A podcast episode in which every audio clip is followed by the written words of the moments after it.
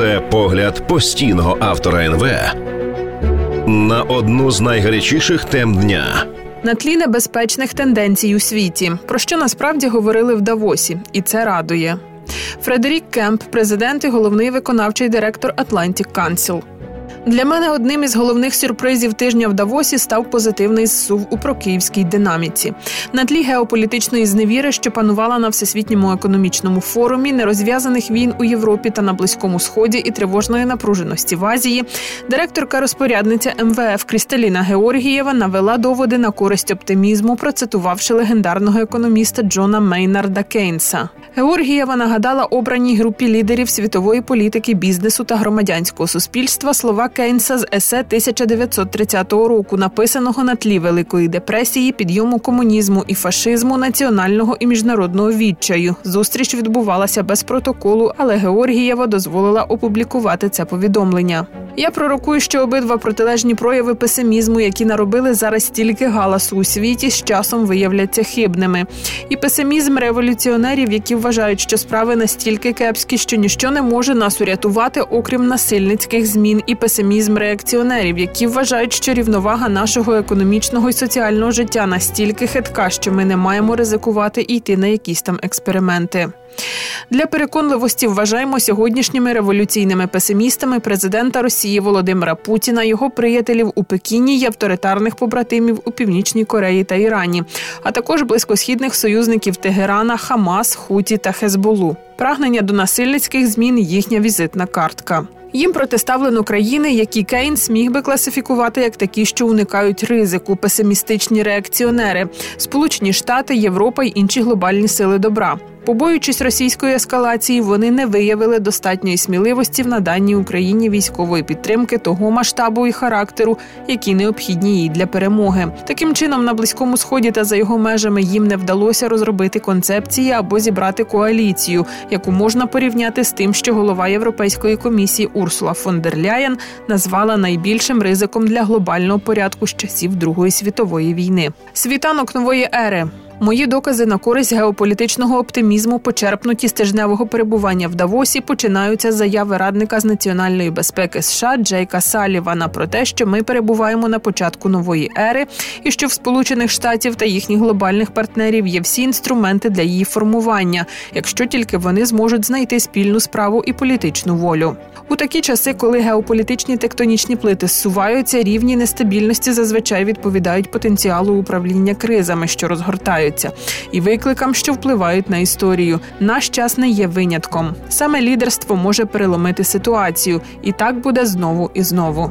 У зв'язку з цим варто згадати перші роки нової ери, що отримала назву Холодна війна від закінчення Другої світової війни 1945 року до кубинської ракетної кризи 1962 Саме відносна послідовність дій США разом із союзниками і обережні, але сміливі дії дали змогу Сполученим Штатам і Великій Британії прорвати радянську блокаду Берліна 1948 року, зберегти західний Берлін вільним, незважаючи на зведення Берлінського муру 1961 року, та зрештою уникнути ядерної війни через Кубу 1962 у ті самі роки Вашингтон разом зі своїми партнерами створив трансатлантичні європейські та глобальні інститути, які принесли світові десятиліття дедалі більшої демократії та процвітання, а також майже 80 років відсутності конфліктів між великими державами. Саліван визначив нашу епоху після холодної війни, що розгортається як ту, яку характеризують прості слова, але дуже складна реальність стратегічне суперництво в епоху взаємозалежності. Це не так помітно, як холодна війна, і це набагато складніше, але це буде не менш вирішальним фактором. Ми перебуваємо на початку нового шляху, сказав Саліван. У нас є можливість визначити, як це буде виглядати. У нас є інструменти для цього. Питання в тому, чи готові ми застосувати їх на практиці. Це питання політичної волі усередині наших країн, а потім і між нашими країнами. І ті, хто працює над формуванням цієї політичної волі, повинні об'єднатися, щоб виробити спільну узгоджену відповідь на серйозні виклики, з якими ми зіткнемося 2024 року. Ці геополітичні виклики 2024 2024-го полягають у тому, щоб запобігти політичним загрозам для військової та економічної підтримки України з боку США і Європи, швидко повернути близький схід від війни до регіоналізації зусиль із гарантування безпеки та розширення нормалізації відносин з Ізраїлем, і ще більше стабілізувати відносини з Китаєм, щоб забезпечити жорстку конкуренцію за глобальне майбутнє, але без насильницьких конфліктів. З огляду на вирішальний характер лідерства США у Давосі чимало дискусій концентрувалися навколо ще однієї геополітичної невизначеності. А саме, як вибори в листопаді цього року вплинуть на бажання і здатність Сполучених Штатів об'єднати зусилля, як це було зроблено після Другої світової війни, але не вдалося після першої з катастрофічними наслідками. Імпульс для України. Що стосується геополітики, то у 2024 році небезпека полягає в тому, що втома американців, європейців та українців у поєднанні з несподіваною стійкістю Росії перед обличчям економічних санкцій і приблизно 350 тисячами жертв різко скоротить військову економічну підтримку Києва. Це натомість сприятливо позначиться на Путіні та всіх глобальних поганих гравцях, яких він представляє, і які будуть натхненні поразкою західної рішучості. Для мене одним із головних сюрпризів тижня в Давосі став позитивний сув у прокиївській динаміці. І американські і європейські політики запевнили українців, що їхні законодавчі органи найближчими днями подолають опір меншості. Лідера Угорщини Віктора Орбана в Європі та республіканської меншини в Палаті представників США для виділення Україні пакетів фінансування, які в сукупності перевищать 100 мільярдів доларів. Президент України Володимир Зеленський отримав, мабуть, найгучніші оплески, змінивши чорне вбрання на свій звичайний оливковий камуфляж. Оплесками не виграють війни, але він завів свою аудиторію, коли сказав про Путіна. Такі режими, як його, існують доти, доки вони ведуть війни. А ми ми всі у вільному світі існуємо доти, доки можемо захистити себе. Не називаючи країн, він закликав тих, хто притримував певні системи озброєнь, побоюючись реакції Путіна, зрозуміти, що більший ризик полягає в тому, щоб не дати Україні те, що їй необхідно для перемоги. Через не ескалюйте, сказав він, було втрачено час. Були втрачені життя багатьох наших найдосвідченіших воїнів, які билися з 2014 року. Були втрачені деякі можливості. По всьому місту американські, європейські і українські офіційні особи спростовували твердження про те, що Україна не домагається прогресу, а Путін набирає силу. Держсекретар США Ентоні Блінкен наголосив, що Україна відстоювала половину території, завойованої Росією, що вона відкрила Чорне море і відтіснила російський флот, і що Росія слабшає економічно, дипломатично і військово, втративши половину свого звичайного потенціалу станом на літо минулого року. Путін хотів розділити НАТО, але натомість об'єднав його і розширив розширив до Фінляндії, а потім і до Швеції. У грудні Україна почала переговори про вступ до Європейського союзу. По обидва боки Атлантики зростає політична підтримка ідеї надання Україні заморожених активів Росії на суму 300 мільярдів доларів. З огляду на те, що сукупний валовий внутрішній продукт і оборонні бюджети прихильників України у багато разів перевищують російські за наявності належної політичної волі, згодом буде нескладно взяти гору над Москвою.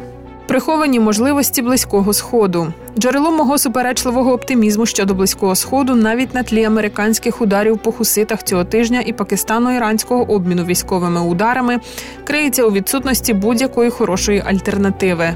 Один американський бізнесмен із великим стажем роботи на близькому сході сказав мені, що на його думку в Ізраїлю та його сусідів є шанс укласти всеосяжну мирну угоду та створити регіональну систему безпеки, що могла б проіснувати протягом століття. Ізраїльтяни прийдуть до розуміння того, що навіть якщо їм удасться викорінити Хамас, вони ніколи не будуть у безпеці без регіональної угоди з безпеки і розширеної нормалізації відносин з арабськими сусідами, заснованої на авраамських угодах. А це неможливо без чітко окресленого шляху до створення палестинської держави. Зараз у вас є те, чого не було раніше, сказав Блінкен журналістові Нью-Йорк Таймс Томасу Фрідману, виступаючи на сцені. А саме арабські та мусульманські країни, навіть поза межами регіону, які готові до таких відносин з Ізраїлем у плані його інтеграції, нормалізації, безпеки, до яких вони ніколи не були готові раніше, щоб узяти на себе необхідні зобов'язання й гарантії для того, щоб Ізраїль був не лише інтегрованим, а й почував себе в безпеці, незважаючи на зростання в регіоні обурення проти війни Ізраїлю в Газі, Газі, унаслідок якої загинули понад 20 тисяч палестинців, міністр закордонних справ Саудівської Аравії Фейсал Бін Фархан заявив на всесвітньому економічному форумі, що його країна, як і раніше, прихильна до нормалізації відносин із чіткими умовами та зобов'язаннями щодо створення палестинської держави. Стабілізація відносин із Китаєм. Що стосується відносин між Китаєм і США, то песимісти побоюються, що відносини, які нещодавно стабілізувалися, неминуче зійдуть із рейок з огляду на фундаментальні відмінності між Вашингтоном і Пекіном. Мета має полягати в тому, щоб надати короткостроковим досягненням минулого року, кульмінацією яких стала зустріч Джо Байдена і Сі Цзіньпіна в Сан-Франциско, більш довгостроковий характер, що дасть змогу фундаментальним сильним сторонам США та їхніх партнерів із часом узяти гору. Тут Блінкен наголосив, що США посідають міцнішу позицію завдяки своїм внутрішнім інвестиціям, таким як закон про зниження інфляції та закон про чипи і науку, відродженню партнерств та альянсів, четвірка і відносини Південної Кореї та Японії зі США, а також більшому зближенню з іншими країнами, особливо в Європі, у визнанні небезпек, які походять від Китаю. Питання Трампа. Що стосується виборів у США, то консенсус у Давосі, судячи з моїх бесід і кількох прохань підняти руки під час зустрічі, щоб позначити свою думку, полягав у тому, що може перемогти колишній президент Дональд Трамп, і це буде погано для історичного моменту. Лише наприкінці тижня страх європейців залишитися на самоті, щоб упоратися з Путіним, змінила розумніша віра в американську демократію і в те, що вони самі повинні прийняти історичний виклик. Ми повинні утриматися від того, щоб розглядати вибори неважливо в Європі чи у США як джерело небезпеки і нестабільності, як проблему, заявив міністр закордонних справ Австрії Олександр Шаленберг. Як повідомляє політико, вибори це саме серце нашої демократичної системи. Комісар ЄС із торгівлі Валдіс Домбровськіс, який тричі обіймав посаду прем'єр-міністра Латвії, сказав: нам потрібно нарощувати наші можливості. Нам потрібно бути на набагато вищому рівні готовності, як щодо військового потенціалу, так і щодо економічної безпеки і економічної стійкості. Повертаючись до Кейнса, мене турбує те, що його есе з'явилося наприкінці десятиліття, яке закінчилося катастрофічно Другою світовою війною і голокостом. Тільки після цих жахів Сполучені Штати та їхні партнери піднялися і створили інститути і винайшли заснований на правилах порядок, що забезпечив мир і процвітання на багато десятиліть уперед. Щоб доводи на користь оптимізму реалізувалися, ті, хто ухвалює найважливіші рішення, мають усвідомити довгострокові наслідки бездіяльності, нездатність піти на більший ризик під час озброєння України або замінити невдалі підходи, застосовані на близькому сході більш інноваційними рішеннями, буде найризикованішим курсом з усіх можливих. Це погляд постійного автора НВ на одну з найгарячіших тем дня.